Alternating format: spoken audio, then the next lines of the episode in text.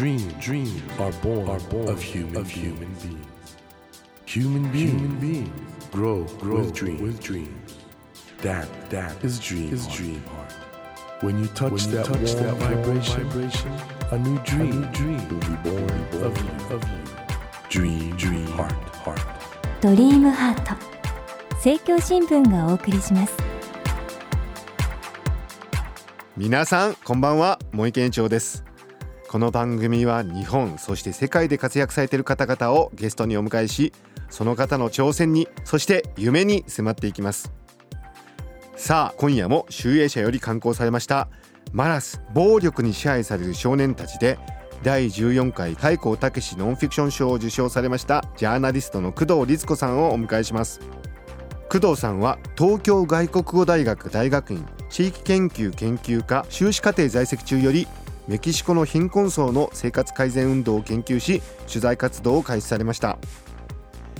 現在はジャーナリストそして NGO ストリートチルドレンを考える会の共同代表として活躍されていらっしゃいます。今夜は工藤さんがジャーナリストとして活動されるまでのお話そして工藤さんの今後の夢についても伺いたいと思います。工藤さんねあの先週ラテンアメリカ厳しい現実がありながらもなぜ人々は明るくね暮らすその力は何なのかってことをぜひこのね受賞作からそして工藤さんのお話から解き明かしたいなと。このように思ってるんですけどよろしくお願いします。はいよろしくお願いします。工藤さんねこのラジオを聞いてる方もやっぱり人生ちょっと今辛いこといろいろあるんですよっていう方がいらっしゃると思うんですよ、うん、何なんですかねそのラテンアメリカに学ぶ人生苦しくても前向きに楽天的に生きていく秘密っていうのは。いや多分みんながみんなってわけではないと思,、う思いますけどでも私が結局会った人たちってどちらかというと貧困層の人たちとか、うん、あとまあそれなりに経済的には恵まれた家庭であっても断熱受けたとか、うん、そういう人たちが多いんで、うん、そうやって打たれた時に、その先を肯定的に見られる意識の持ち方っていうのはこうラテンアメリカの世界ってこう小説なんかでもラテンアメリカ文学とか読むとこうちょっとありえないようなことが結構普通にあるような、ね、そういう土地っていうか、うん、ところなんでこう日本的な型にはまったっていうかこうやっていけばこういうふうに順調にいくみたいなことを計画しちゃうのはダメなんですよね。最初からそういうことを計画してないんだ。どうせそう計画してもそうならないんで あのならないところでそんなことをやろうと思っちゃうと追い詰められるばっかりなんで頭からだからこの通りにはなんなくて普通ぐらいにみんな思ってるんじゃないかなって。ちょっと待ってそうするとね今の日本の高校生とかと話していると大学に行って大手企業に行って、うん、なんか年金もらうまで働いてっていう人生設計を描いたりしてるじゃないですか。そういうこと最初からやろうとしてもどうなるか分かんないっていう世界だってことですか？そういうのをちょっと頭の片隅に置いとくぐらいの感じで生きた方がいいあもう何でもありみたいな。要するに計画することは大事。計画するんですか？ラテンアメリカのこと。大事だとは思ってんですよ思ってんの？一応日本人とか言うと、ええ、日本人は素晴らしいとか言って、うん、ちゃんときちっとね決めたことやるし時間も守るし見習わなきゃとか言うんですけど、うん、でも逆に 計画失敗した時に日本人って結構おもろいっていう。ックになりますよね。そうなんですよね。だからそういう意味では彼らは崩れるのもまあ一応想定内っていうか計画はとりあえずは立てるけれどまあどっかでちょっと間違ってもまあいいやっていうぐらいの姿勢があるっていうか。工藤さんご自身もそうやって生きてるんですか？かなりそれに近いかもしれないですね。あんま先のことを決めても結局そうならなかった時になんかやたら落ち込んでも意味がないっていう。あの工藤さん今 NGO やりながらそのジャーナリストやって基本的にフリーランスみたいな感じでお仕事されてるんですよね、はい、そうするとやっぱりなかなか仕事がこうなるとか予想できにくいですか？そうですね。あの仕事があるかないかも予想ができないですね、はい、でもあんまり本当お話してて全然なんか明るいですもんね。基本的に楽観主義ですねまあでもそれも多分かなりラテンアメリカの人々の影響はあるかもしれないですね。無意識のうちに。日本でもねだんだんフリーランスの方増えてきてるじゃないですか。でも日本だとなかなかね安定してないかちょっとためらっちゃう人もいるじゃないですか。そうです、ね、大丈夫ですねフリーランスとかも。気持ちの持ち次第 持ち方次第だと思いますひたすら前だけ向けるタイプの人は大丈夫です、いやいややりたいことがあるっていうことも大事ですけどね。ずっとでもメキシコ中心に取材されてきてどうですか？あの、まあ、メキシコもそれ間いろんな時代があったと思うんですけど日本そしてラテンアメリカメキシコ比較すると今一番何が大事なんですか？考える上で。やっぱずっと、まあ、メキシコもホンジュラスもあとスペインも毎年取材してるんですけど、ええ、共通して私がすごい興味持ってるのはやっぱ変革ですね。チェンジですね。変革？社会の変革ですか？そうです。まあもう個人の暮らし方とかもありますし、うん、まあ人生に対するさっきのような、うん、何でもカチカチ決めてそれがボツったらなんかショックとか言ってるんじゃなくて、うん、臨機応変に対応するっていうのもそうですしあらゆる意味でやっぱり今の世界の在り方とかこう今の一般の人たちのこう暮らし方っていうのが徐々に崩れてるじゃないですか。中間層がいなくなっちゃったりとか。いろんな意味でやっぱ、いろんなところがこう崩れてきちゃってその影響でまあギャングでこういうマラスみたいな人たちが出てきたりとかこう日本でも子どもたちのいろんな問題が出たりとか、まあ、子どもの貧困っていうのもよく言われますけど、はい、そういうのみんなやっぱり今あるものにすがっていてもダメだっていうことの表れだと思うんでやっぱ変えるってことを考えるのが一番今必要なことだと私は思うんですよね。工藤さん今のグローバル化の時代ってまさにね国境を越えていろんな影響が及んでもそうです、ね、自分たちの意思じゃなくて生活がね変わっちゃったりする人っていっぱいいるじゃないですか。そうですね。だから他人事とは思えないですね。そうですねだから本当に自分たちの意思じゃないところで経済が破綻したりとか何か起こるっていうことを変えないことには本当の意味では変わらないっていう。まあ、じゃあこれからに、ね、日本もねいろいろ今グローバル化とかいろいろなことでね安心感があんまりないですよね。もうね生活してる中でね、はい、しょうがないんですかね変革。変わっちゃうってこと自体はもう。あ要するに変わるというよりは変えるってことですよね。あ変えられちゃうっていう受け身じゃなくてそうですよね。能動的になればいいってことですか？そうですね。やっぱ勝手に変えられる前にこっちが変えるっていうふうに思わないとダメだっていうのがラテンアメリカの人たちでもそうですけど、はい、こう真面目にギャングの話にしろ何にしろ今起きてる問題を考えてる人たちはみんなやっぱ考えてますね。自分たちが変えるっていうこと自分たちが変える。うん、そうじゃないと結局変えられちゃうんでそれこそ与党の都合とかいろんな力持ってる人たちの都合で変えられちゃうんで。いやこれ皆さんどうですか？今年の第14回開校的ノンフィクション賞を受賞されたマラス暴力に支配される少年たちこれ日本のことですよ。ラテンアメリカのこと書いてますけど。読まないといけないんですねこれね。そうですね。ねこれからの日本変化していくんでその変えられちゃうんじゃなくて自ら変わるためにねぜひこのちょっと本を参考にしていただきたいと思うんですけど工藤さんあの中南米のねラテン世界って広大じゃないですか。で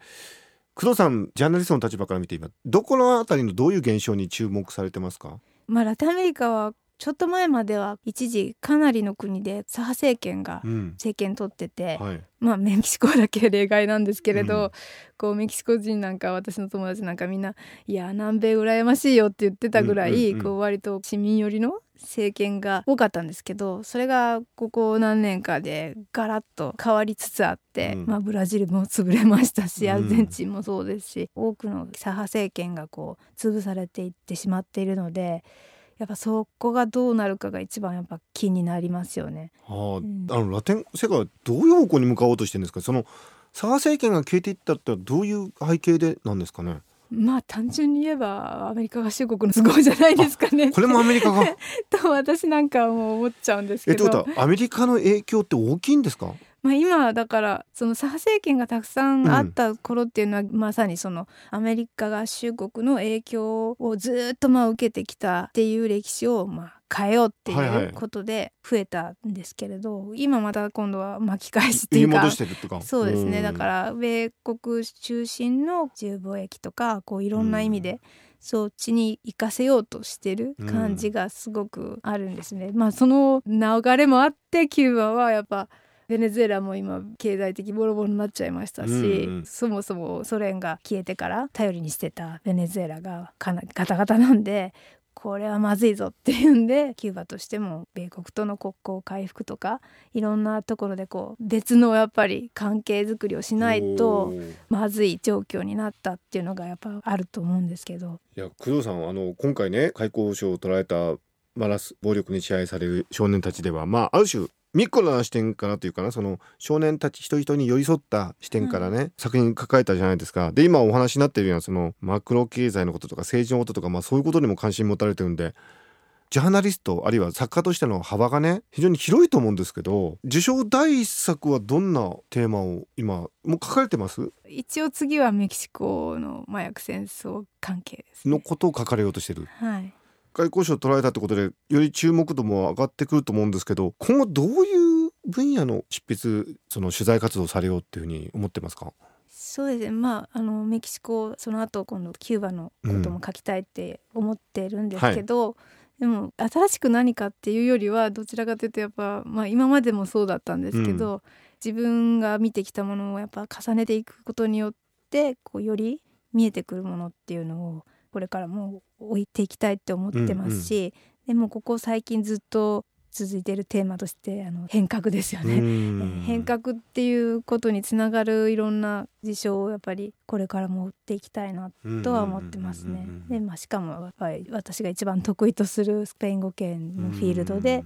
そういうものを追いかけていきたいなっていうふうに思ってます。ある意味じゃまさにそのグローバル化の中で今までの生活の映画だとかそういうものを変えなければいけないという状況ってもいろんなところで起こってるじゃないですか。はい、工藤さんがそのラテンアメリカの実情をね書いてくださったら本当に参考になると思いますしその中でねなぜ彼らは明るいのかと。そこがやっぱポイントですかね。工藤さんも明るいしな。能天気って言われますけどね。悩みとかないんですか？悩みなるべく考えないっていうあんまりネガティブなことは考えないタイプですね。すごいよな。ある意味メキシコの貧困層のことをテーマに論文書こうなんて言い出した頃からやっぱり世界中見ればこう頭抱えたくなるようなこう悩みばっかりな人はたくさんいるわけなんで、うん、なんかもう自分の悩みなんてあったとしてもちっぽけなもんだなっていうのはすごく思いましたししかもその自分よりずっと大変だって思うような人たちの方がかえってなんかこう前向きだっていうのを見てなんか落ち込んでる場合でもなければ悩んでる場合でもないなってっていう風ななんか意識になっちゃいましたね。かっこいい。もう二十歳ぐらいの時に。二十歳でなっちゃったんですか？ちょうどそのメキシコの人たちと会ったのがそのぐらいの時なんで。だからある種地獄を見たゆえの明るさみたいな。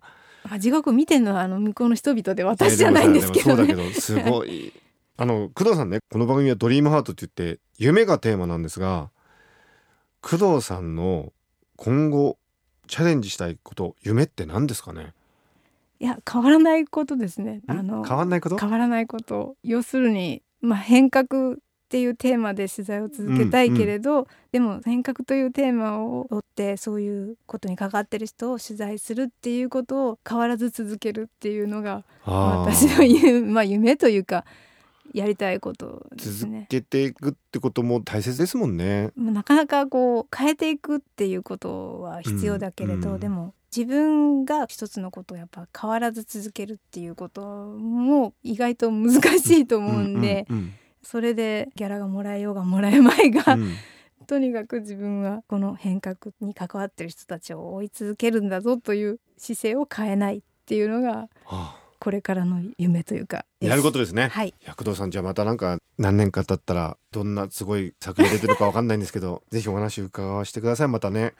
ということで本当に素敵なお話を伺いました。ドリームハート。今夜は集英社より刊行されました。マラス暴力に支配される少年たちで第14回開口武ノンフィクション賞を受賞されました。ジャーナリストの工藤律子さんをお迎えしました。工藤さんの2週にわたって本当にありがとうございました、ありがとうございました「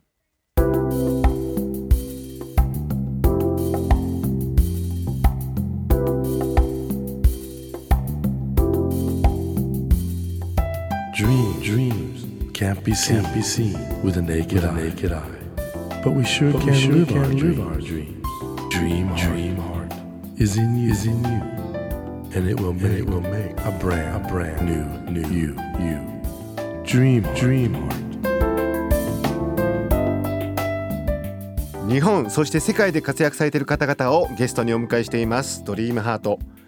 今夜も集英社より刊行されましたマラス暴力に支配される少年たちで第14回開口武ノンフィクション賞を受賞されましたジャーナリストの工藤律子さんをお迎えしました。うん変革ですよ。変革。これがね工藤さんの大きなテーマということなんですけれどもこれはねラテンアメリカの皆さんだけじゃなくて我々日本人にとってもね変革？いやーグローバル化の中ね我々の人生生活これからどう変わっていくんでしょうね。まあだけどね計画立ててもどうせその通りにはならないんだからというねこのラテンキストでも言うんでしょうか。人生なんとかなるさと。このね心構えさえあればなんとか皆さんなりますよ。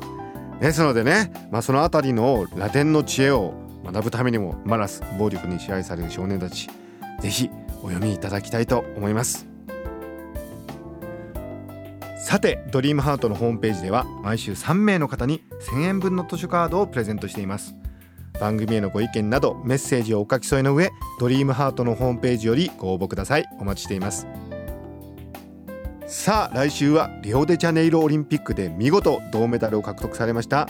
カヌー選手の羽田拓也さんをお迎えします。どうぞお楽しみに。それではまた来週のこの時間にお会いしましょう。ドリームハート。お相手は森健長でした。ドリームハート。政教新聞がお送りしました。